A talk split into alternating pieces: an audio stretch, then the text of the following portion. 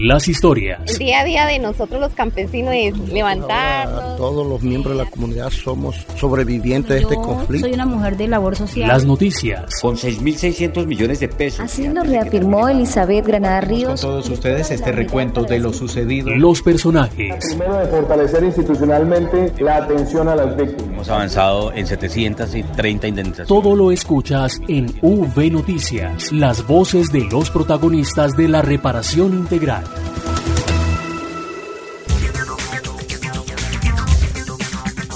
Esto es V Noticias, el programa de la Unidad para las Víctimas, donde les contamos los principales avances en materia de reparación integral a las víctimas y sus historias de resiliencia. Los saludamos desde casa, Santiago Santa Coloma y Marta Esteves. Hola, Santiago. Hola Marta, por supuesto, saludos desde casa también y un saludo a los oyentes que se conectan a V Noticias por nuestras redes sociales en Facebook, Twitter, Instagram y YouTube. Comenzamos, esto es V Noticias.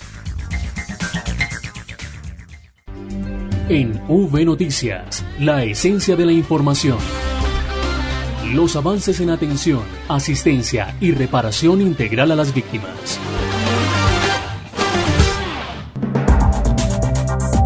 Y comenzamos con una noticia muy importante. En el Amazonas, la crisis por COVID-19 se viene poniendo más difícil. Allí los pueblos indígenas han sido los más afectados y por eso la Unidad para las Víctimas atiende a las comunidades indígenas víctimas del conflicto en el marco de esta pandemia. Así lo dio a conocer el director de la Unidad para las Víctimas, Ramón Rodríguez, en la sesión virtual de la Comisión de Seguimiento a la Ley de Víctimas del Congreso de la República decirles que venimos haciendo un proceso de acompañamiento con todos los pueblos indígenas, no solamente los del Amazonas, sino con todos los pueblos indígenas, recibiendo las solicitudes, sus censos de esas comunidades. Tenemos más de 120 censos que estamos cruzando, por eso ya se están recibiendo ayudas humanitarias. En el último giro que se hizo de atención humanitaria, se entregaron 106 giros por valor de 61 millones de pesos y el pago de las indemnizaciones también nos manifestaban pues que agilizarlo y en en el marco de la pandemia ya hemos entregado más de 15 indemnizaciones y en total van casi están alrededor de las 400 indemnizaciones con una inversión superior a los 2.800 millones de pesos en el Amazonas. El director de la unidad también destacó la importancia de la protocolización e indemnización colectiva a 16 sujetos de reparación colectiva étnicos en el departamento del Amazonas con una inversión de casi 4.300 millones de pesos.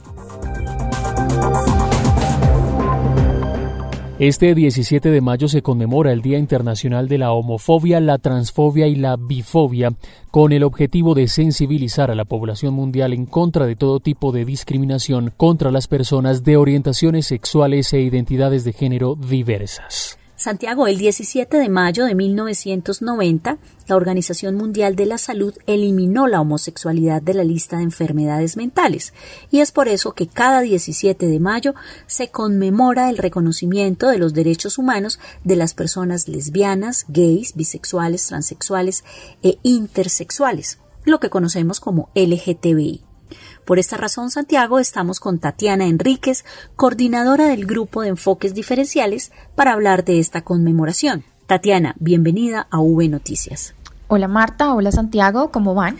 Tatiana, ¿cuáles son esas acciones que desde la unidad se realizan para atender a las víctimas del conflicto que se reconocen como población LGTBI, teniendo en cuenta que la ley 1448 establece la implementación del enfoque diferencial para esta población? Bueno, les cuento que la unidad ha emprendido diversas acciones con relación a la articulación de la política pública de víctimas con la política pública LGBTI. Ahí se establecen unas líneas de trabajo en diversos temas. Estos son fortalecimiento institucional, incorporando el enfoque en las acciones de las áreas misionales y las direcciones territoriales mediante procesos de formación, sensibilización y asistencia técnica. Eh, otra línea es en el componente de prevención y protección para la incorporación de recomendaciones desde el enfoque de orientaciones sexuales e identidades de género diversas en los planes de contingencia. Hay una tercera línea que está relacionada con la inclusión del enfoque de orientaciones sexuales e identidades de género en los planes de acción territoriales. Otra es la estandarización y desagregación de la variable identificación sexo, orientación sexual e identidad de género, reconociendo las particularidades de las personas LGBTI frente a la asistencia, atención y reparación. Otras con relación a la participación de las víctimas de los sectores LGBTI desde el grupo de enfoque diferencial en articulación con la subdirección de participación, apoyando así el fortalecimiento del enfoque de orientaciones sexuales e identidades de género diversas en el proceso de actualización del protocolo de participación. Por último, con la incorporación del enfoque de orientaciones sexuales e identidades de género en los procesos de reparación integral en el marco de las medidas de satisfacción, se realiza un acto simbólico de conmemoración y reconocimiento a la dignidad de las víctimas de estos sectores. Entonces, por eso la Unidad para las Víctimas ha determinado que el 17 de mayo sea el día del reconocimiento y dignificación a las víctimas de los sectores LGBTI. Tatiana, ¿qué deben hacer las personas que al momento de hacer su declaración en el registro único de víctimas no declararon su orientación sexual? ¿Qué se hace desde la unidad para garantizar la debida declaración y la inclusión dentro del registro? Santiago. En el marco del decreto 1227 de 2015, que reglamenta el cambio de sexo por vía notarial y los procedimientos para el cambio de nombre en los documentos de identificación, la unidad para las víctimas por vía de formato de novedad de registro permite a las personas LGBTI la realización de este cambio solo con una copia de la escritura pública que se les entrega al momento de hacer la gestión y copia de su documento de identidad actual. Con relación al proceso de declaración, es importante que se sepa que las personas que se autorreconocen como lesbianas, gays, bisexuales, transexuales e intersexuales pueden rendir como cualquier otra persona que se considere víctima ante el Ministerio Público y encontrarse en el exterior ante el consulado correspondiente bajo lo establecido en el artículo 3 de la Ley 1448-2011. Es importante al momento de la toma de la declaración que el Ministerio Público indague sobre el autorreconocimiento de la orientación sexual y la identidad de género de la persona declarante y ya la unidad, pues obviamente con relación al proceso de valoración, determinará la inclusión o no en el registro único basado en los hechos declarados. ¿Cómo avanza, Tatiana, el trabajo que se viene realizando con las mesas de participación efectiva de víctimas para socializar la política pública de víctimas con enfoque LGTBI? Bueno, desde el Grupo Enfoque Diferencial y de Género se ha acompañado técnicamente el desarrollo de encuentros con las mesas de participación es así como desde 2018 se viene asistiendo técnicamente a estas mesas de participación efectiva de víctimas, incluyendo procesos de formación a las mesas sobre el enfoque de orientaciones sexuales e identidades de género diversas y estrategias de incidencia política para las mesas de participación efectiva de víctimas tanto a nivel municipal como departamental. Asimismo, en 2019 se asiste técnicamente en los encuentros con los y las lideresas de los sectores LGBTI en Santa Marta Magdalena y Cúcuta Norte de Santander, implementados por la Subdirección de Participación y en acuerdo con los enlaces territoriales del Grupo de Enfoque Diferencial y de Género designados en las direcciones territoriales. Y pues para 2020 se espera seguir acompañando los espacios de participación que lo requieran desde el Subcomité de Enfoque Diferencial como en el marco del protocolo de participación. Tatiana Enríquez, coordinadora del Grupo de Enfoque Diferencial y de Género de la Unidad para las Víctimas, gracias por acompañarnos y contarnos el eh, trabajo con las víctimas con orientaciones sexuales e identidades de género diversas. Y para ampliar el tema de inclusión en el registro único de víctimas de personas LGBTI, Emilio Alberto Hernández, director de registro y gestión de la información de la unidad, nos habla sobre cómo la entidad garantiza que las víctimas del conflicto con orientaciones sexuales e identidades de género diversas sean incluidas en dicho registro y puedan realizar actualizaciones de su orientación sexual si así lo requieren. Escuchemos a Emilio Hernández. Los aspectos relacionados con el sexo y etnia del deponente parten del autorreconocimiento, de lo que la víctima le dice al Ministerio Público en la narración de hechos de su declaración. Es así como si estos no coinciden posteriormente a la toma de declaración, la víctima puede acercarse e iniciar un proceso de novedad en el registro. Asimismo, la única documentación que pedimos a la hora de tomar la declaración o que pide el Ministerio Público a la hora de tomar la declaración es la cédula de ciudadanía. Diversas modificaciones y actualizaciones se pueden hacer mediante la novedad en el registro único de víctimas, tales como el cambio de género o sexo en el registro, la actualización del grupo familiar, la división del lucro familiar, la integración de un nuevo o reunificación de un nuevo grupo familiar, entre otras. Santiago, es importante destacar que según el registro único de víctimas, los mayores hechos victimizantes que afectan a la población LGTBI son desplazamiento forzado, amenazas y delitos contra la libertad y la integridad sexual. En el marco de la conmemoración del Día contra la homofobia, la transfobia y la bifobia, se avanza en la reparación que beneficia a la población LGBTI víctima del conflicto armado en Antioquia. Desde Medellín, Juan Carlos Monroy nos cuenta. La conmemoración este 17 de mayo del Día Internacional contra la Homofobia, la Transfobia y la Bifobia coincide con la implementación del Plan Integral de Reparación Colectiva para las primeras víctimas reconocidas del conflicto armado en Colombia con orientaciones sexuales e identidades de género diversas. Y es que desde muy jóvenes los integrantes de la mesa LGBT de la Comuna 8 de Medellín fueron violentados, asesinados, discriminados y desplazados de los barrios que habitaban por su condición de personas lesbianas, gays, bisexuales o transgénero. Por eso, para uno de sus fundadores y líderes, John Restrepo, el plan concertado con la Unidad para las Víctimas genera entornos protectores contra la homofobia. Lo que se espera con este plan de reparación colectiva a futuro es la consolidación de un proyecto político, social y comunitario y cultural que se llama Casa y que tiene como objetivo el fortalecimiento y recuperación del tejido social de nuestro territorio y en la ciudad, pero además el fortalecimiento y visibilización de los sectores LGBT víctimas del conflicto armado. Según este líder, este plan de reparación colectiva es pionero en Colombia e inició su implementación con un fortalecimiento económico para la compra y dotación de una sede para la corporación Casa Diversa. Es la posibilidad de construir un futuro posible donde no vuelvan a ocurrir estos hechos en contra de aquel que sea diferente o diverso y así poder entonces hablar de realmente una reparación integral para los sectores LGBT. El director de la Unidad para las Víctimas en Antioquia, Wilson Córdoba, destaca la conmemoración del 17 de mayo y la incidencia de este colectivo en Medellín. Y por eso nos unimos a esta conmemoración para celebrarlo y unirnos con ellos y darle el reconocimiento a una comunidad con enfoque diferencial. Desde Antioquia, para V Radio, informó Juan Carlos Monroy Giraldo. Y en otras noticias, la Unidad para las Víctimas viene trabajando para atender a las víctimas del conflicto que residen fuera del país. Saludamos a Diego Monroy, quien nos trae los detalles de esta información. Saludos, Diego. Santiago, Marta, un cordial saludo para ustedes y para todas las personas que se conectan a esta hora con V Radio. Les cuento que el director de la Unidad para las Víctimas, Ramón Rodríguez, junto a la directora de Asuntos Migratorios y Consulares y la senadora Ana Paola Agudelo, participaron en un conversatorio virtual llamado Situación de los colombianos en el exterior, respuestas gubernamentales a la pandemia. Durante esta sesión, el funcionario manifestó que se han planteado otros convenios con el fin de atender a todas las víctimas colombianas que residen en el exterior. Se han hecho más de 300 solicitudes a apoyo a organizaciones humanitarias para atender la emergencia, especialmente a todas las víctimas que están en el exterior. Es tanto así que estamos ahorita con organizaciones internacionales como Caritas buscando cómo poderles llegar a otros países con la medida de, llamémoslo, atención humanitaria en el exterior, que no lo contempla la ley 1448, sino solamente la medida del pago de la indemnización. Frente a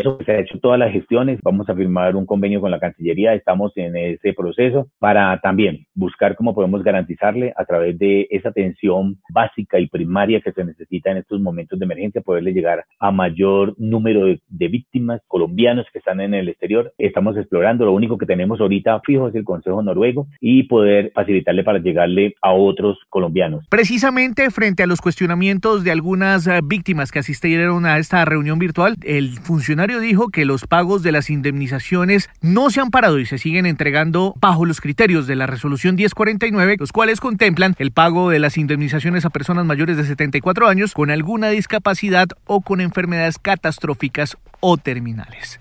Para V Radio, trabajando desde la casa, Diego Fernando Monroy. Gracias a Diego, hacemos una pausa y volvemos con la información desde las regiones.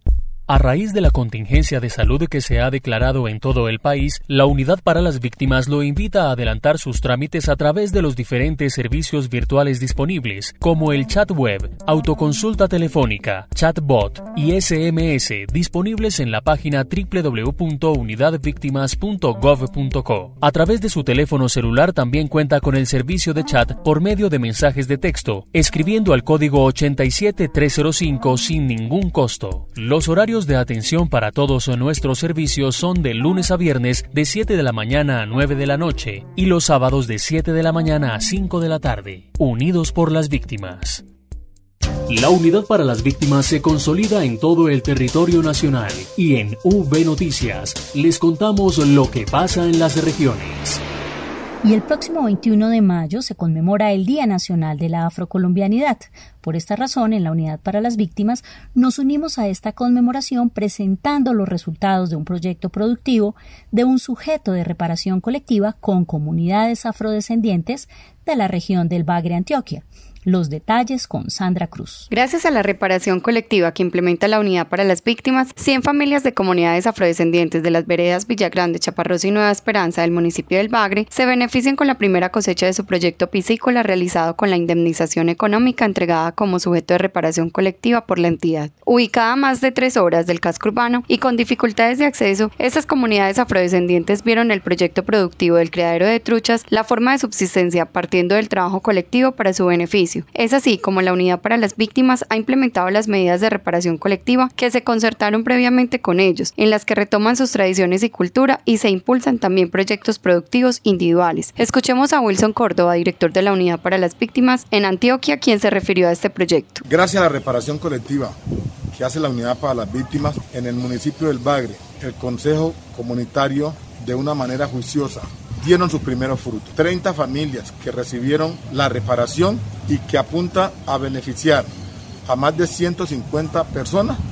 Hoy tienen un proyecto piscícula donde se le apunta hoy al emprendimiento colectivo individual. Con 22 medidas que contempla el plan de reparación conectiva, estas comunidades afrodescendientes en el Bagre han recuperado sus costumbres y tradiciones, con encuentros gastronómicos en los tres consejos comunitarios, festival implementado como medida de satisfacción acordada por ellos dentro de este plan. Asimismo, recibieron como parte de su reparación colectiva equipos e insumos de confecciones por valor de 75 millones de pesos donados a través del Banco Mundial, organismo que ayudó a la implementación de esta medida. Informó para ustedes desde Antioquia Sandra Cruz.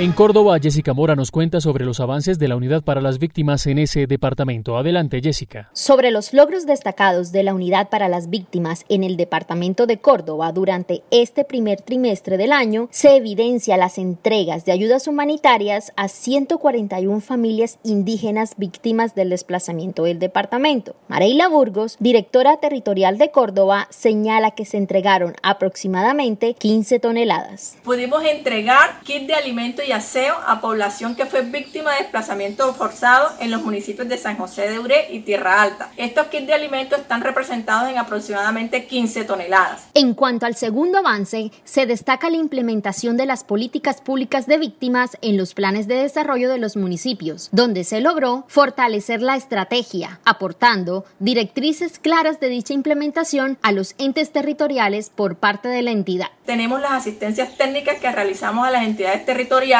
en toda la inclusión de la política pública en los planes de desarrollo. Producto de esto, actualmente hemos revisado el 100% de los borradores de planes de desarrollo y nos encontramos haciendo la retroalimentación o los conceptos técnicos a las entidades territoriales para que ellos puedan hacer una buena eh, inclusión de la política pública de víctimas en estos planes de desarrollo. Finalmente, las mesas de participación efectiva de víctimas recibieron asistencia técnica por parte de la unidad, lo que permitió entregar planes de trabajo a entidades territoriales. Así, la Territorial Córdoba seguirá apoyando a los sobrevivientes del conflicto armado en todos sus procesos de forma integral. Y en Santander la unidad trabaja junto a la alcaldía de Río Negro para atender a la población víctima.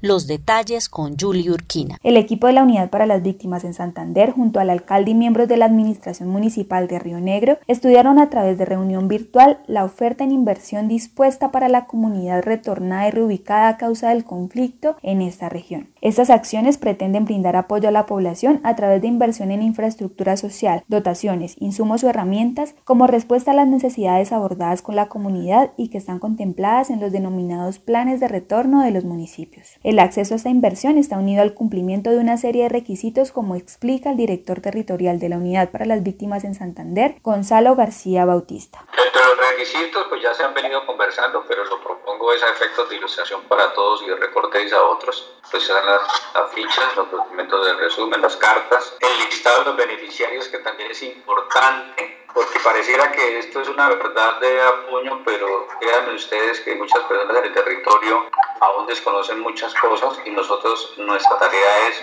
primero hacerles claridad y que tenemos un registro único de víctimas, de que hay ciertos tipos de proyectos que, no solo impactan en el momento ya la ejecución y el desarrollo de la población víctima, sino que también irradia otro tipo de población, pero que aquí la génesis de todo esto es en el marco de la ley 1448 del 2011, que es la ley de víctimas. La Administración Municipal de Río Negro se mostró receptiva en el propósito de agilizar los trámites para la formalización de la alianza en beneficio de los sobrevivientes del conflicto. Para Uber Radio informó desde Santander Yuli Constanza Urquina Macías. En el departamento del Magdalena, la unidad y la gobernación pone a disposición líneas telefónicas para atender las solicitudes de las víctimas del conflicto. Tasharen Ramírez nos cuenta. La unidad para las víctimas sigue comprometida con las víctimas del conflicto armado en el departamento del Magdalena, fortaleciendo la estrategia en el departamento ante el cierre temporal del Centro Regional de Atención a Víctimas en la ciudad de Santa Marta. Ha habilitado líneas telefónicas donde las víctimas podrán recibir información y atención en cada uno de sus trámites e inquietudes que tengan. En el departamento del Magdalena, la unidad para las víctimas en articulación con la gobernación del Magdalena habilitó dos líneas telefónicas para que las víctimas del departamento puedan recibir atención y orientación en cada uno de sus trámites o inquietudes que tengan. Manejamos dos líneas, como son la 018-955530, opción 6, y el teléfono celular 312-807-0326, en los cuales atiende todos los días de 7 a.m. a 7 p.m. Es decir, las víctimas pueden hacer sus consultas de ayuda humanitaria y actualización de datos, entre otros. Estas líneas solo están habilitadas para las víctimas del departamento del Magdalena. Desde el Magdalena informó Tasharen Ramírez.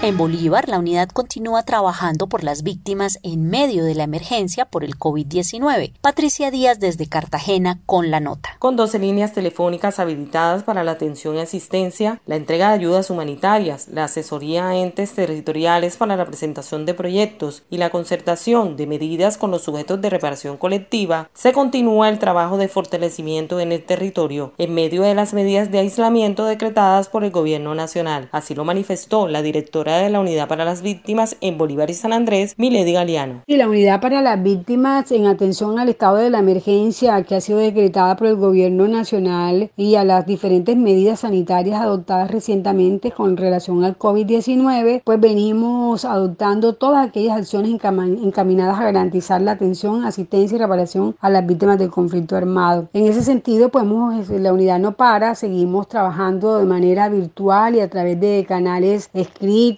canales telefónicos que están a disposición de las víctimas. En medio de la contingencia también se ha hecho entrega de ayudas humanitarias y asesorías a entes territoriales. 1.178 hogares víctimas de desplazamiento forzado han recibido atención humanitaria. Pues los alcaldes les enviamos, hemos venido enviando como lineamientos para la priorización de la población víctima vulnerable en el marco del aislamiento preventivo, en donde se les invita a que se efectúe ajustes al plan de acción territorial para la implementación de la política de víctima con el fin de hacer asegurar los recursos financieros necesarios para poder atender a la población. Desde el departamento de Bolívar informó Patricia Díaz. Claudia Torres eh, nos habla ahora sobre una asociación de víctimas que ha logrado salir adelante en medio de la pandemia del COVID-19. Adelante, Claudia. Se trata del sujeto de reparación colectiva de Paquemás en Turbo, Antioquia, el cual viene adelantando procesos productivos en la región, entre ellos la producción de plátano tipo exportación, logrando exportar alrededor de 700 cajas semanalmente. Bajo estrictos lineamientos y protocolos de manejo, han logrado superar esta crisis provocada por el COVID-19. Novia Vera es representante de la Asociación de Campesinos Vulnerables Azopaquemás e integrante del Comité de Reparación Colectiva. Nosotros en la vereda Paquemás somos una asociación legalmente constituida de 114 familias en proceso de restitución de tierras. Igualmente estamos trabajando también con el proyecto productivo de plátano. Algunos de estos proyectos y estos beneficiarios están embarcando plátano por alguna de las compañías. Otros estamos también trabajando con proyectos de arroz. Estamos en este momento con el tractor que nos dio la unidad de víctimas en reparación colectiva. Estamos haciendo unos arados a cada beneficiario de restitución de tierras. Le estamos dando de un cuarterón, media hectárea, una hectárea algunos que así lo requieren para sembrar arroz, porque vemos que el arroz hace parte de la seguridad alimentaria de cada una de las familias de nuestra vereda. Entonces, estamos haciendo eso, estamos trabajando también con el tema del plátano, eh, algunos ya embarcando, como lo dije, embarcando, otros estamos apenas como, como esperando la producción para mirar a ver cómo podemos buscar el IBM para también empezar a embarcar con diferentes compañías. El sujeto de reparación colectiva de Paquemás no solo ha logrado repercutir en la seguridad alimentaria de su familia, también logra aportar en la cadena productiva de la región de Urabá. Desde la territorial Urabá Darien para V Radio informó Claudia Torres. La Unidad para las Víctimas sigue trabajando para conseguir más ayudas que le permitan atender las necesidades de los sobrevivientes del conflicto en todo el país. La nota con Alejandro Márquez. La Unidad para las Víctimas busca más ayudas para las víctimas que no han recibido nada durante este periodo de crisis, dijo Ramón Rodríguez, director de la entidad en un diálogo virtual con sobrevivientes de todo el país. Yo tengo plena tranquilidad del trabajo que hemos venido realizando a conciencia y con plena transparencia. Por eso no hemos ido a comprar mercados ni hemos salido a entregar mercados puerta a puerta. Estamos haciendo una labor para poder tener una focalización y con esos mercados adicionales que estamos consiguiendo es poderle llegar a esas víctimas que definitivamente ni recibieron por una alcaldía, ni recibieron por una gobernación, ni fueron focalizadas por eh, temas de atención humanitaria y que en estos momentos tampoco recibieron ni familias en acción, ni son eh, beneficiarias de del pago de la devolución del IVA, ni también ni son beneficiarias de familias en acción, ni jóvenes en acción, ni pagos del adulto mayor, o sea que no han recibido nada. Por su parte, Jorge Tobar, delegado de las víctimas del Ministerio del Interior, se comprometió con los sobrevivientes a agilizar las entregas que se tienen para ellas a través del programa Colombia está contigo. Quedo con ese compromiso. Las víctimas del conflicto armado son prioridad para este gobierno, prioridad para este ministerio, así que esperamos muy pronto poder darles las buenas nuevas que ya se pueden acercar al efecto y más cercano a reclamar su beneficio. Las víctimas del país insistieron a todas las entidades del Estado y las privadas para que todas las ayudas y asistencias se coordinen con los delegados de las mesas municipales y departamentales con el fin de que lleguen a quienes verdaderamente lo necesitan. Desde Bogotá informó Alejandro Márquez. En V Noticias. La oferta institucional para las víctimas, vía Esnarid.